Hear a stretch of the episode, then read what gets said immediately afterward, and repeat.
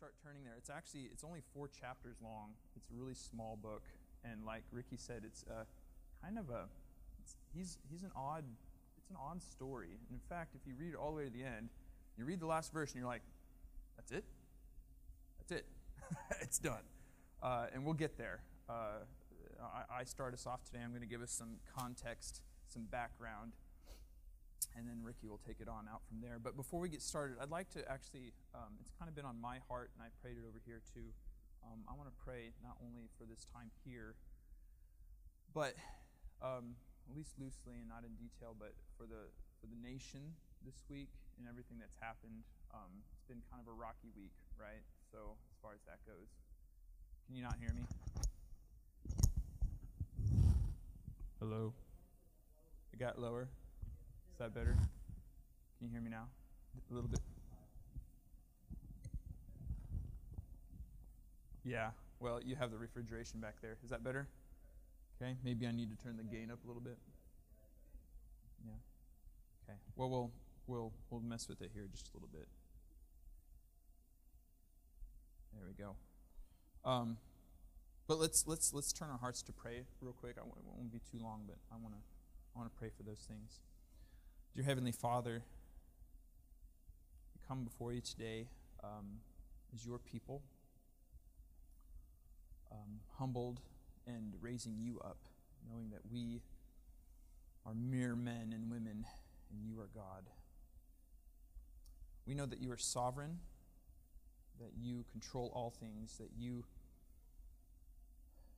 direct the nations and the leaders as, as you will. So we, uh, we, don't, we don't worry and get upset as the world gets upset because we know that all things are yours and that you are in control. But I want to pray as a church that um, I want to pray for our leaders, for our nation.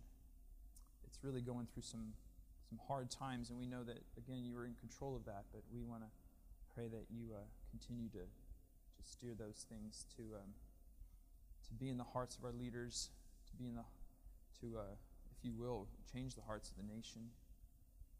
Um, but that uh, we give that to you, Father, and I want to pray for the peace for every one of these members here. That, um, while things get rocky around us, that uh, we remember that we have a stronghold in you, that you are our peace and our hope. And, um, I pray for this time today.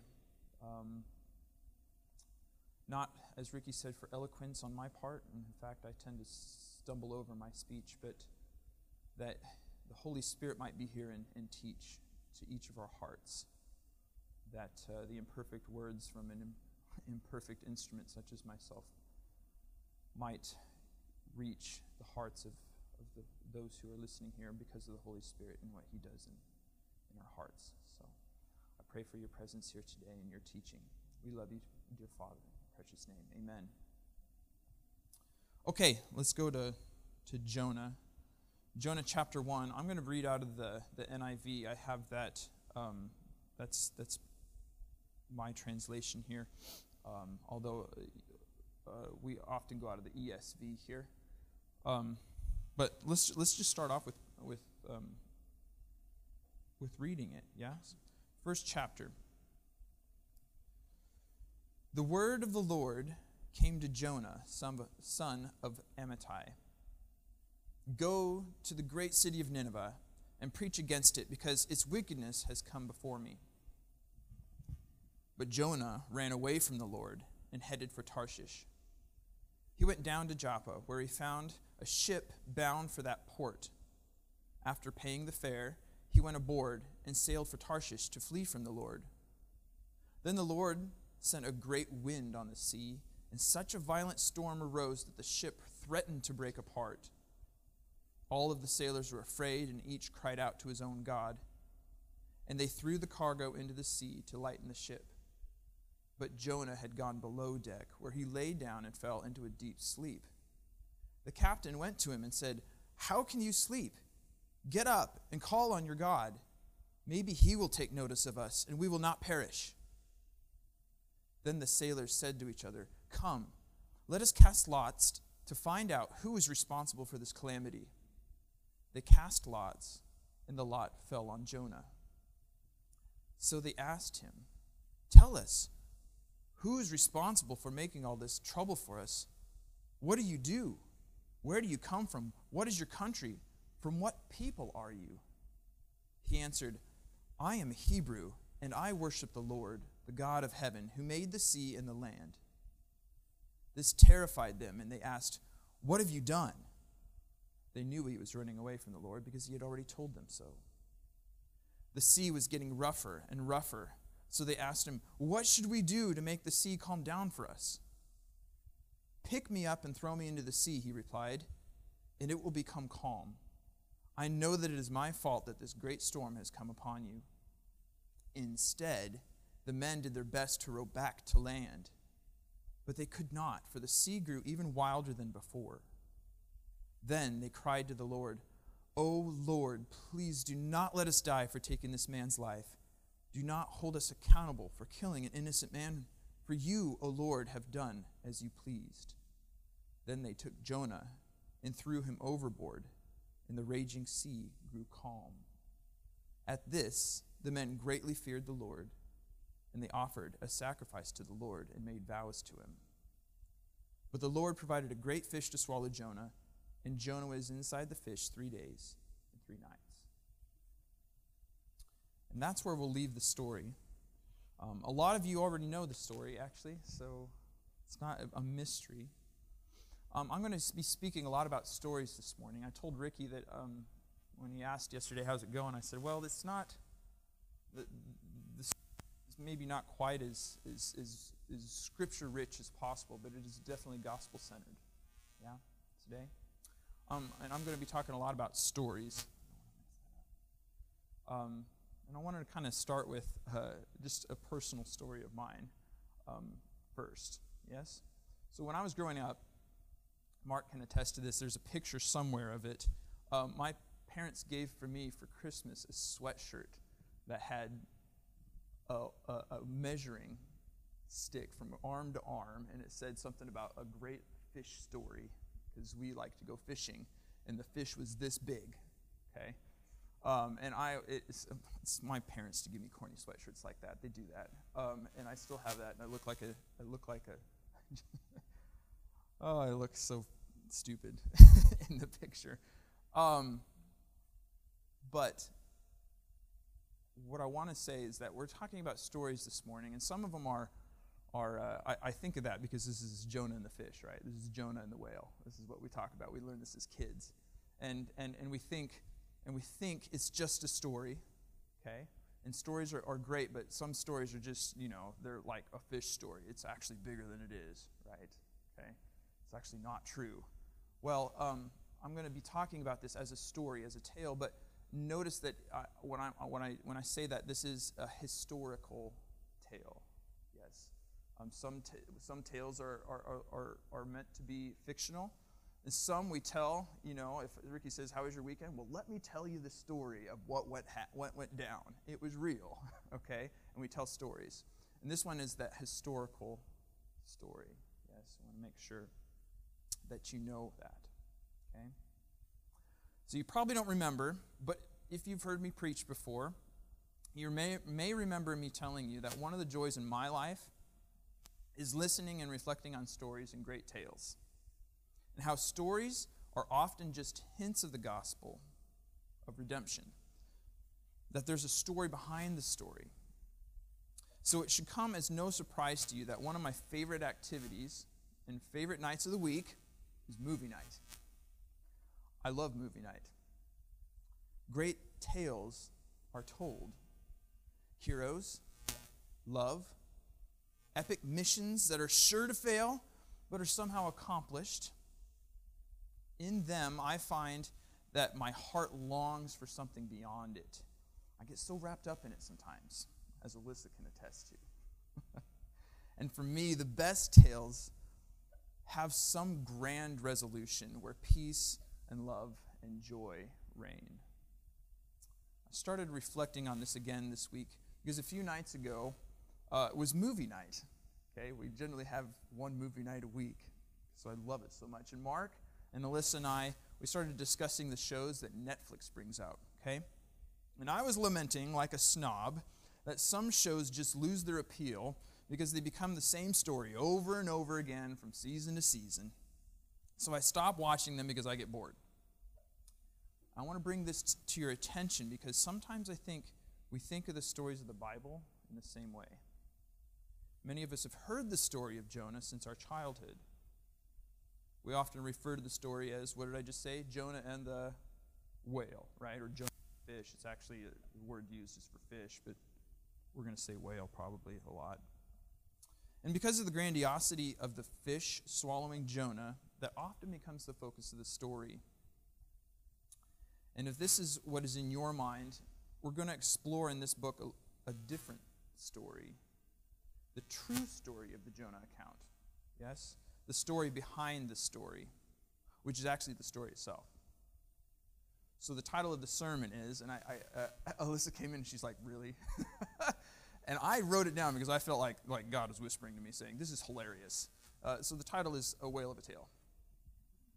Okay, title is "It's a Whale of a Tale," but then subtitle, "But not Jonah's Tale." Okay. So another thing Mark, Alyssa, and I discussed um, at that time. See, we get. I get wrapped up in this. If you know me, I just like I go off on these things. Was a literary quote, which I think you'll be proud of. Okay, from the American author Willa Cather. And if you don't know that name, we know that name because we studied her because she's like Nebraska, you know, all things. And um, in her book, O Pioneer, she says, There are only two or three human stories. And they go repeating themselves, they go on repeating themselves as fiercely as if they had never happened before. I always find that interesting. It's a nice thing to reflect on. In other words, there are only a few unique storylines when stories are boiled down to their essence. And from the redeemed Christian's point of view, you can see how there's a spiritual truth in here. Yes? We would argue that there is one main story with many different subplots. This large story, the story of all history, is the redemption story, the gospel, right? God, stop right there. God, the first and main character of the story, is ultimately who it is ultimately about and who it is ultimately for, and who made this whole story himself anyway. God creates, loves, loses. Then, at great cost to himself, and when he didn't have to, he pursues and redeems back to himself. He restores.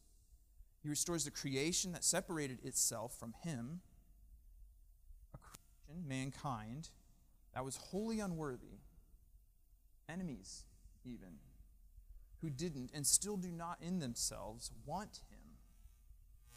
He pursues them. God saves sinners to be with him and enjoy him forever. And as we've said before, three, three, the, the plot is in three words God saves sinners. Right? So, this is the story behind the story. The main story about which all the other stories point to. Kind of hard to find that in a nugget in the, in the Bible, but um, John 3.16, I think this is why we use it so much. It kind of sums some of that up. For God so loved the world that he gave his one and only Son that whoever believes in him should not perish, but have everlasting life. He goes on in 17 and says, For God did not send his Son into the world to condemn the world, but to save the world through him. And in John's first letter, he also says, In this is love. Not that God, no, sorry, not that we loved God, but that he loved us and sent his Son to be the propitiation or the satisfaction for our sins. So, this is the story of history. This is the story of the Bible. This is the story of the gospel. It is God's story as we turn here to Jonah. So, the book of Jonah is not a story titled Jonah and the Whale, it's actually another tale. It is the larger story we just described. God pursues mankind, God saves sinners. It's the gospel the story we want to tell every week here at Cross Live, and the story we insist must never grow old or cold, I'm going to turn this down just a bit. And I think this is one of the reasons God gives us so many subplots in history, right? If this is the overarching narrative. One of which is Jonah's story, as we're going to look at here. And there's David's story, and Joseph's story, and Esther's story, and Ruth's story, and others of which are your story, my story. All stories that we tell and reflect on but must see in them the larger story, God's. So I believe God uses these smaller stories to show us Him and His purpose, His story, from new angles, new facets of the diamond, new stones unturned. So we turn and look into the whole book of Jonah in the next few weeks, and at chapter 1 today. Let's start rereading through it again through this lens of the larger story. So, John, Jonah again, 1 1 through 3. Remember, this is not about Jonah, this is about God. The word of the Lord came to Jonah, son of Amittai Go to Nineveh, that great city, and preach against it, because its wickedness has come up before me. but Jonah ran away from the Lord and headed to Tarshish. He went down to Joppa, where he found a ship bound for that port, and after paying the fare, he went aboard and sailed to Tarshish to flee from the Lord, or to flee from the presence of the Lord, as some say. So we're going to start looking at this. But before we get to that storyline, um, let's look at some of the historical context. Uh, Ricky said, you know, you're kind of ushering us into Jonah, so I want to give us a little bit of background um, to, to get us there. Because I also want to reinforce that, that, while it seems like it's like a, a, story, and as, as we talked about in our Hebrew Bible classes, some story, like he would refer to these as myths. I want to make sure that this is not this is a myth in historical context. It's history. Yes, Jesus refers to the sign of Jonah and Jonah as being something historically bound. Yes? According to 2 Kings, then, in 1425, uh, 2 Kings 1425, Jonah came from the town near Nazareth. I think it's called Gath Hepher or something like that. The context places him during the long and prosperous reign of Jeroboam II, around between 793 and 753 BC, making him a prophet to the northern tribes just prior to Amos during the first half of the 8th century. So we place him here about 760 BC. Yes? And in fact, if you think, if, if you know your history and you kind of look at it a little bit, the Pharisees were wrong when they said no prophet has arisen out of Galilee, because here Jonah was a Galilean. Yeah? So he, there was a prophet from Galilee. During this time, Israel enjoyed a time of relative prosperity and peace. Both Syria and Assyria were weak, allowing Jeroboam II to enlarge the northern borders of Israel to where they had been in the days of David and Solomon. But spiritually, it was a time of poverty. Religion was real, ritualistic and increasingly idolatrous, and justice had become perverted. Peacetime and wealth had made her bankrupt spiritually, morally, and ethically. And as a result, God was, God was to punish her, as we know, by bringing destruction and captivity from the Assyrians a generation later, about 40 years later in 722 BC. So kind of have your timeline here. And as well, and we'll look at this, Ricky will in the future, Nineveh's repentance comes with Jonah going to preach to them. Um, and and uh, I found this interesting doing uh, my reading that, that it was probably aided by the, first of two plagues that they experienced in 765 and then again in 759 BC, Nineveh. And then there was a solar eclipse about 763 BC, a little bit before he got there. So preparing them for Jonas's message of, of, of judgment. Nineveh, the city to which he goes to, is a city of about 550 miles northeast of Israel, where Jonah was. Um, and it was a city on trade routes, making it wealthy and powerful. It served as the Assyrian capital for many years. It was also very large in population, perhaps the largest of the time, scholars say. Um, they, uh, some estimate it at about 100,000 people when, when Jonah went there. And about 300,000 by 700 BC. And some, I even saw some estimates saying it had at one time up to 600,000 people. So it's even by today, it's pretty large, right? Something unique also before we get back to the storyline, we say Jonah is kind of a weird book a weird prophet, right? Jonah was not, and I think, if I remember right, the only prophet that was not a prophet for Israel, okay, but for its enemy, the Assyrians. Probably explains why the Syrian, Syrian the, the Pharisees forgot about him. And he's the only prophet, I think I'm going to say this later, that actually refused the call of God. he's the only one that said, nope, going the other way. So this book records the account of God sending Jonah to the Assyrians and Jonah's refusal. Okay? So back to the storyline. So we read, The word of the Lord came. In fact, if you go to the very first and very last sentence, it's all about what God did, yes, in this book. So God acted, the main character. God spoke. He gave a command. He said, Go to Nineveh, that great city, and call out against it. Basically, saying, I want to I want to bring up its evil against me, and if they should repent, show them mercy and compassion. Now, if we think about this and God's work in his people as the main story throughout the Bible, we might ask the same question that was probably troubling Jonah. Why? Okay. Why them? If you go back and you listen and you read up on them, what the Assyrians did, I'm not going to mention it here because we have some, you know, young ears, but I read on some of that stuff. I was like, kind of makes your skin crawl. It was pretty brutal. And Israel knew firsthand, I'm sure, what that was. Okay? They knew that. So Jonah's thinking, what did they do so that God would go out of the way to call them, to speak to them? We can imagine him saying, In fact, they're the enemy, God. Do you know what they've done? They are a brutal, merciless people who have done great atrocities to your people. You should be executing judgment on them, not calling them back to you. No way.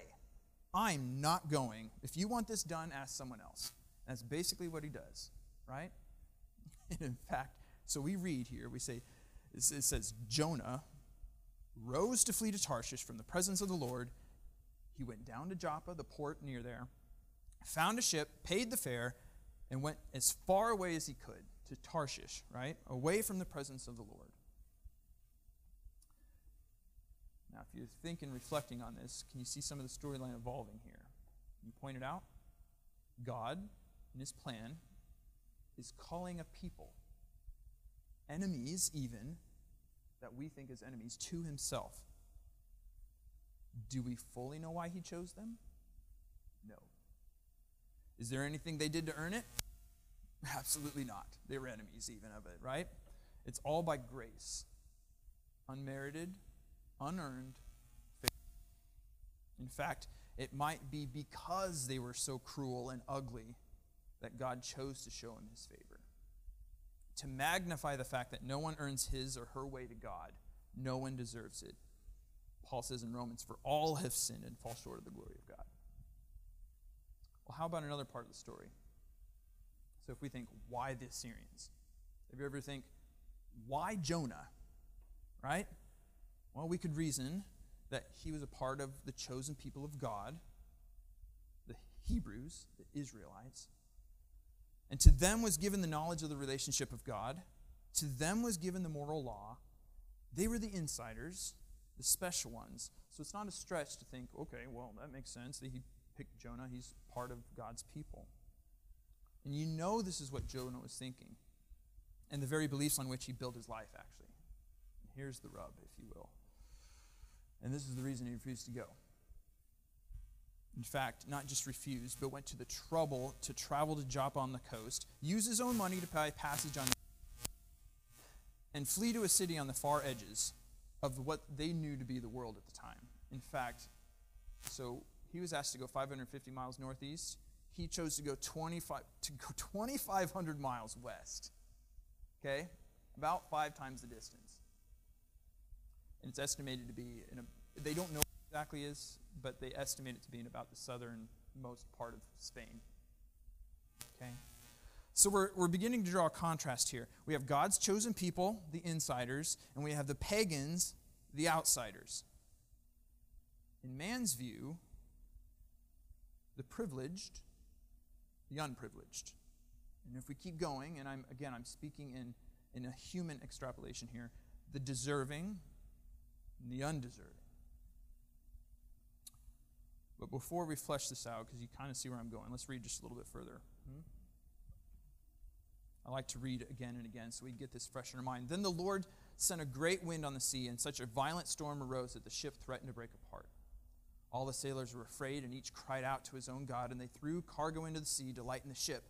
But Jonah had gone below deck where he was laying and fell into a deep sleep, which is kind of absurd, I think, but he did. The captain went to him and said, How can you sleep? Get up and call on your God. Maybe he will take notice of us, and we will not perish. Then the sailors said to each other, Come, let us cast lots to find out who's responsible for this calamity. So they cast lots, and the lot fell on Jonah. So they asked him, Tell us, who's responsible for making all this trouble? What did you do? Who do you, where do you come from? What is your country? From what people are you? And he answered, I am a Hebrew, and I worship the Lord, the God of heaven, who made the sea and the land. And this terrified them. What have you done? For they knew that he was running away from the Lord because he'd told them so. The sea grew rougher and rougher. And they asked him, What should we do to make the sea calm down? He said, Pick me up and throw me into the sea, and it will calm down. I know that it's my fault that this great storm has come upon you. Instead, the men did their best to row back to land. That's important. But they could not, for the sea grew even wilder than before. Then they cried to the Lord, O Lord, please do not let us die for taking this man's life. Do not hold us accountable for killing an innocent man for you. O Lord, have done as you please. Then they took Jonah and threw him overboard, and the raging sea grew calm. At this, the men greatly feared the Lord, and they offered a sacrifice to the Lord and made vows to him. Don't worry, we're not going to pick the, the part, we're not going to pick this apart piece by piece. We're going to take the whole, okay? As with much of Scripture, we probably could, but that's not what I want to focus on. I want to continue to compare and contrast our characters. Yes? This is a story, by the way, yeah? So we're going to focus on the larger story of redemption through these characters and then apply that story to our lives. Okay? Let's start with a diagramming or a kind of a caricature, caricature of our, of our characters. First, we have God. Right? We have him again. He hurls the storm. He decides he's not going to let Jonah have the easy way out. In fact, you know, if I were God, I'd probably be like, okay, I'll get someone else. You're not going to participate in this awesome story. okay? But he doesn't. He's not off the hook. And in fact, we see a grandiose picture of God using his omnipotence and sovereignty over creation to get the attention of and thwart the will of Jonah. In essence, Jonah's will will not thwart God's purposes. But we could say, like I said, God could have just moved on to another more willing person, but he chose Jonah. He sticks with Jonah he doesn't give up on Jonah, even when Jonah abandoned, refused God. We could say more about that, right? And it's one of the hearts of the story, actually. But let, us keep going. Next character Jonah, God's chosen prophet, a Hebrew, which they felt very proud of, with a rich history of Yahweh, God's faithfulness. He was rightly related to the true God calling him the true God. He's the insider.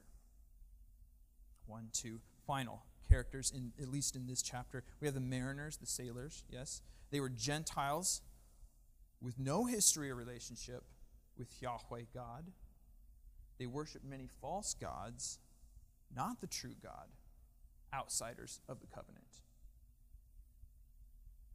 So we have God, Jonah, who's supposed to be, we'll, we'll say, a Hebrew, so a, a, a, a Christian, if you will, chosen by God, God's people, and we have not God's people.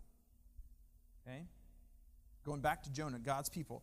Although he was supposed to be part of the chosen people, right with God, worshiper of the true God, he was actually, if you read this closely, he was very spiritually insensitive, wasn't he? And uncompassionate toward other people. He didn't even care. Well, we know he didn't care to save the Ninevites, right?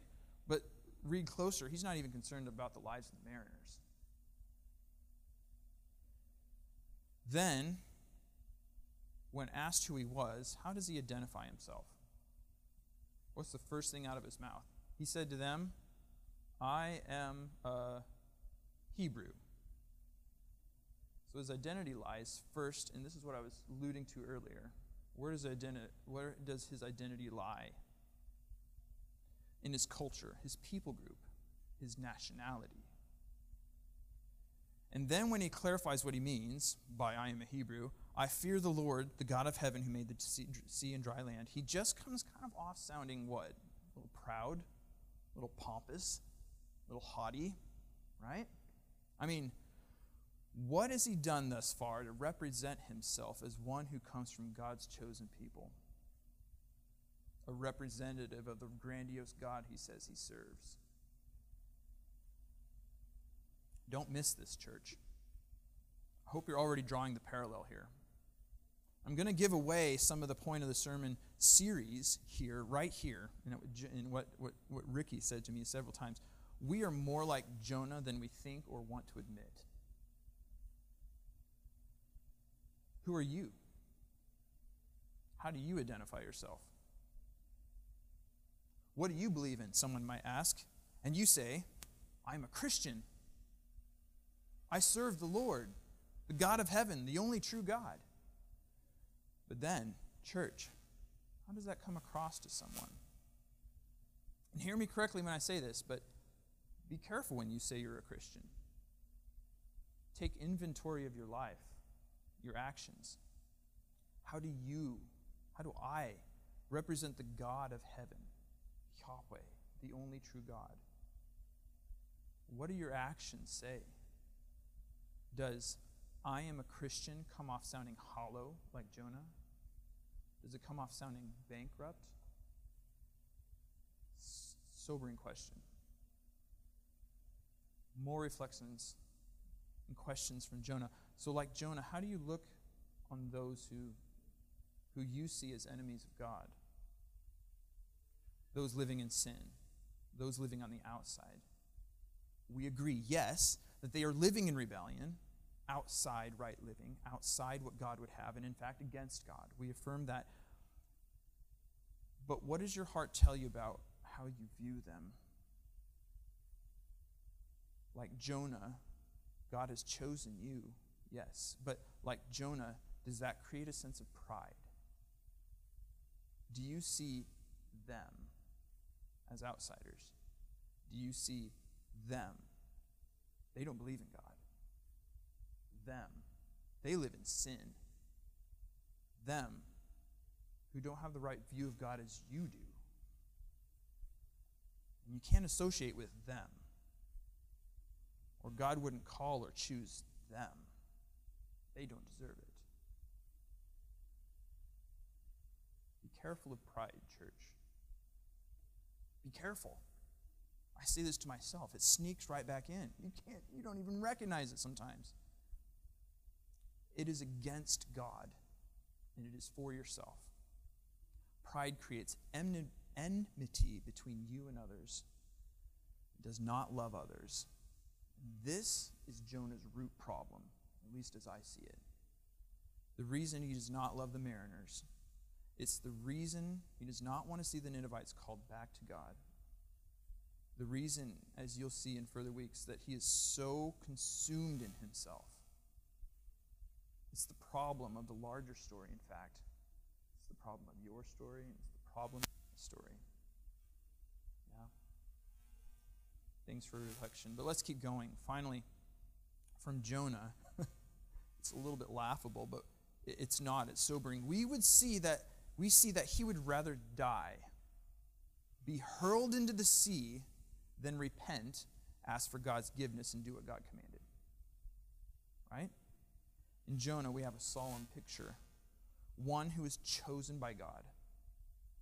One who calls himself in right, right relationship with God, yet one who rebels. One who says, I am a Hebrew but one who actually rejects God's commands. He's prideful, he's unloving, and he's self consumed. Contrast him with the mariners, the ones who are outside the covenant, the ones who look not to be chosen. They are not Hebrews and don't have the knowledge of and history with God. Yet, they're the ones who are spiritually sensitive. They're the ones who are fearful of God. They're the ones who are moving toward Him and have a heart willing and open to receive Him. And they're the ones who are concerned for each other's lives, and they're the ones concerned for Jonah's life. Jonah says that they should throw him over, but what do they do? They try to do anything but that. They try rowing back to shore. Then, as they are about to do what he says they do and throw him over, they pray to God, Yahweh. Notice who, who prays to God first?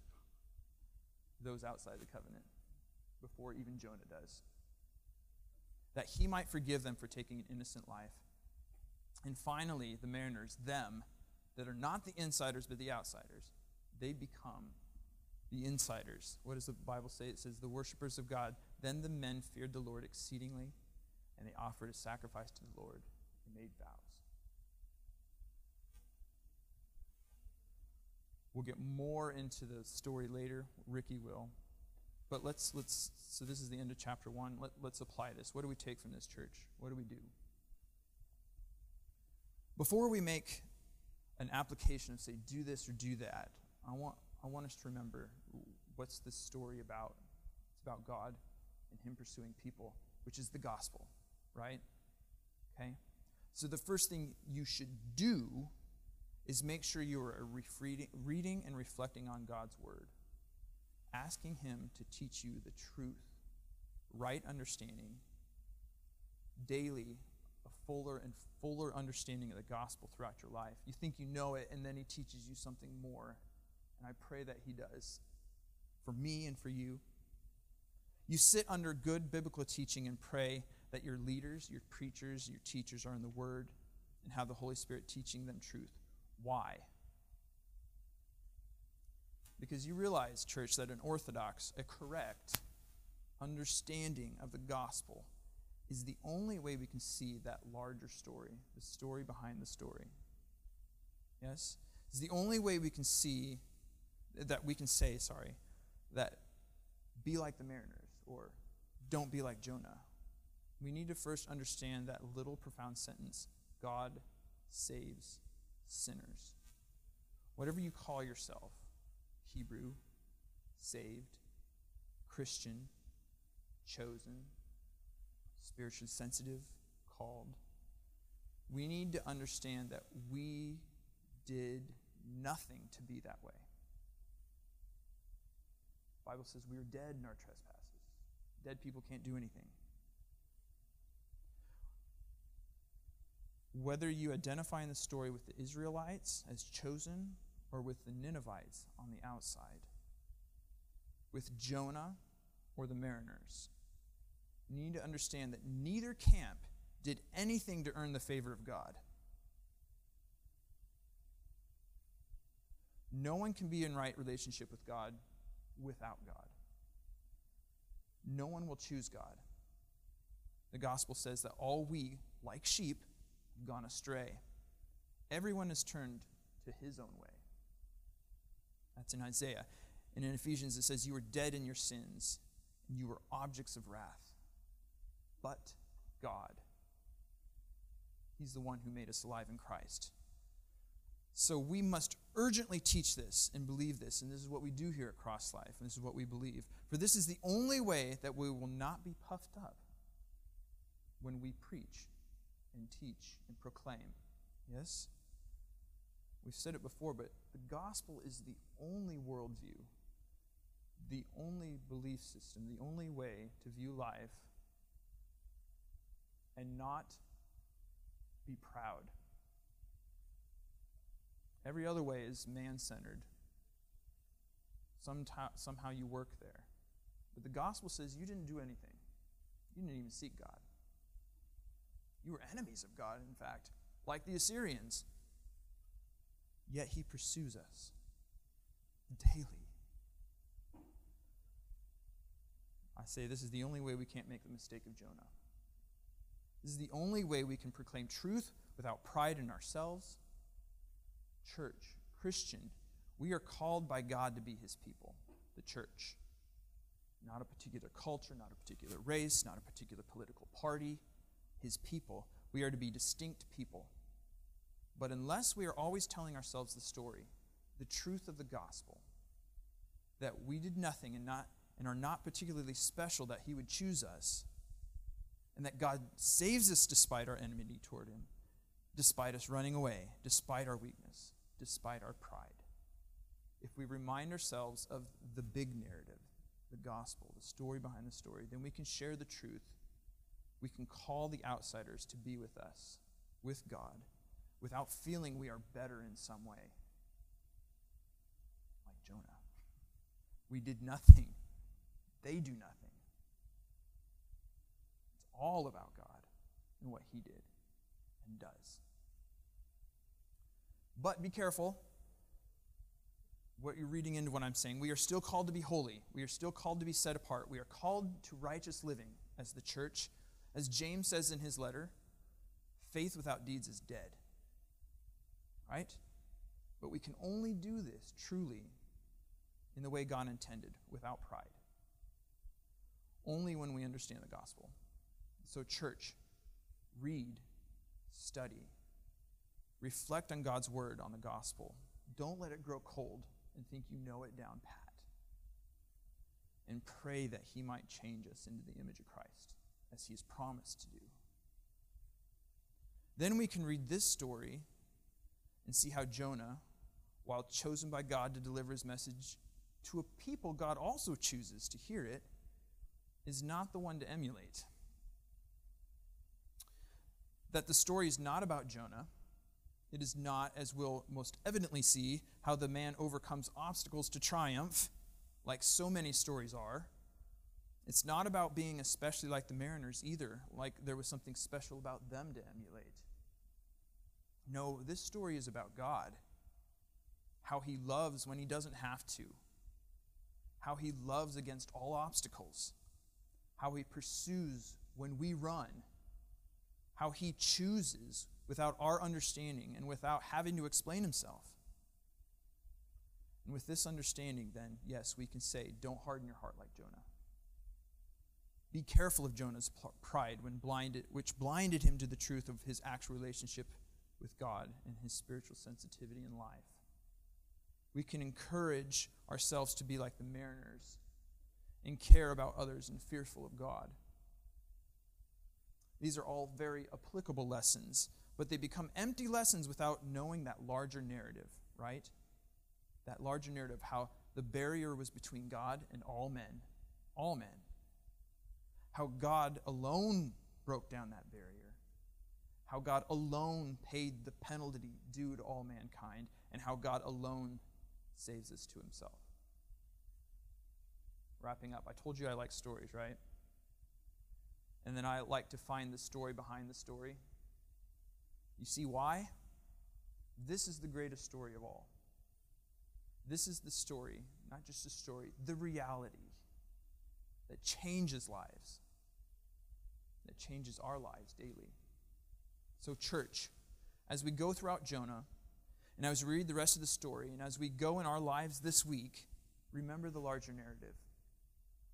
Remind yourself of the gospel daily.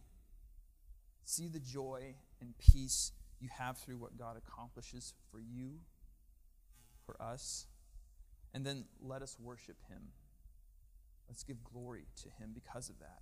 And let that overflow with love to your neighbors, whoever they might be. And with the story of the gospel through our mouths and through our actions. Let's pray. Father, we thank you for for teaching us today. I, I hope that you're the one who speaks to hearts and that you do and that you did. I pray that you might change us to be like Christ as you've promised, to remind us of what you've done and not what we've done, to make us humble. Pray that you might continue to make the gospel evident and clear to us in ways that, that weren't evident before, that we might turn over new stones and see the gospel from different facets and different angles, that it might help change our lives in that way, that it might humble us, but that we might also be overjoyed as we, as we reflect on the good news, the truth of who God is and what He's done for us. We love you, Father, and we worship you through this last song. I pray that we worship you as, as you deserve. You are God in the heavens. You are magnificent. You are beautiful. And you pursue us. You love us. We love you. In your precious name.